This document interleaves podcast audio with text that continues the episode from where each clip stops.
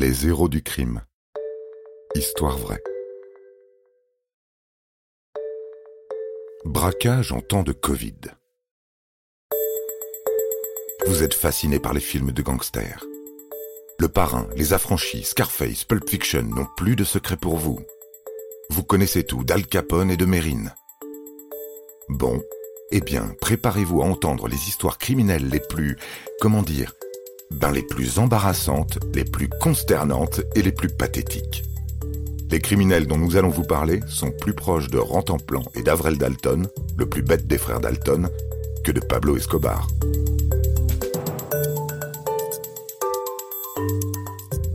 « 27 avril 2020. La France, comme le reste du monde, connaît son premier confinement en raison du coronavirus.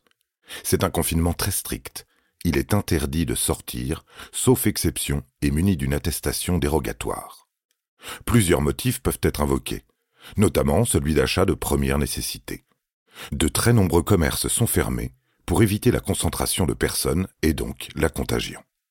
Mais il est possible d'acheter du vin dans les propriétés viticoles. Le propriétaire de celle du Pian-sur-Garonne, près de Saint-Macaire, en Gironde, voit arriver trois clients dans sa boutique masque, attestation, gel hydroalcoolique.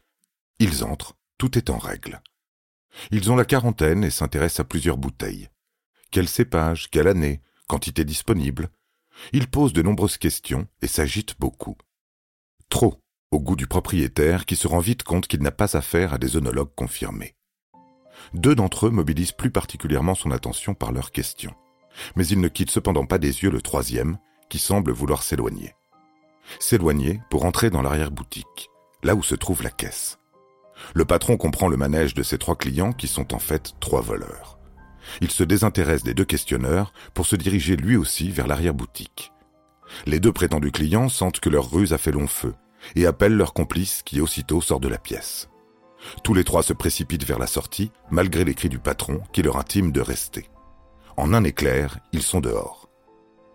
Sans doute ont-ils confondu vitesse et précipitation car dans leur fuite, l'un d'eux a oublié un petit quelque chose qui leur sera fatal, son attestation dérogatoire de déplacement.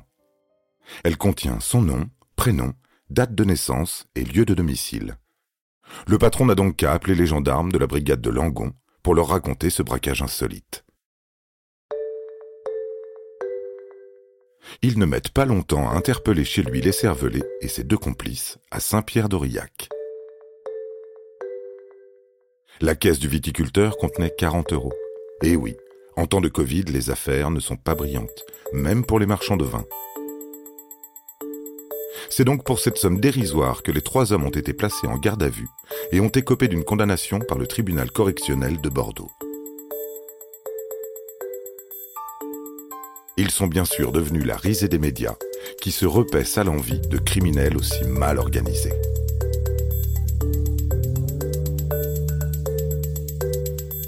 Vous avez aimé cet épisode? N'hésitez pas à le commenter, à le partager et à le noter.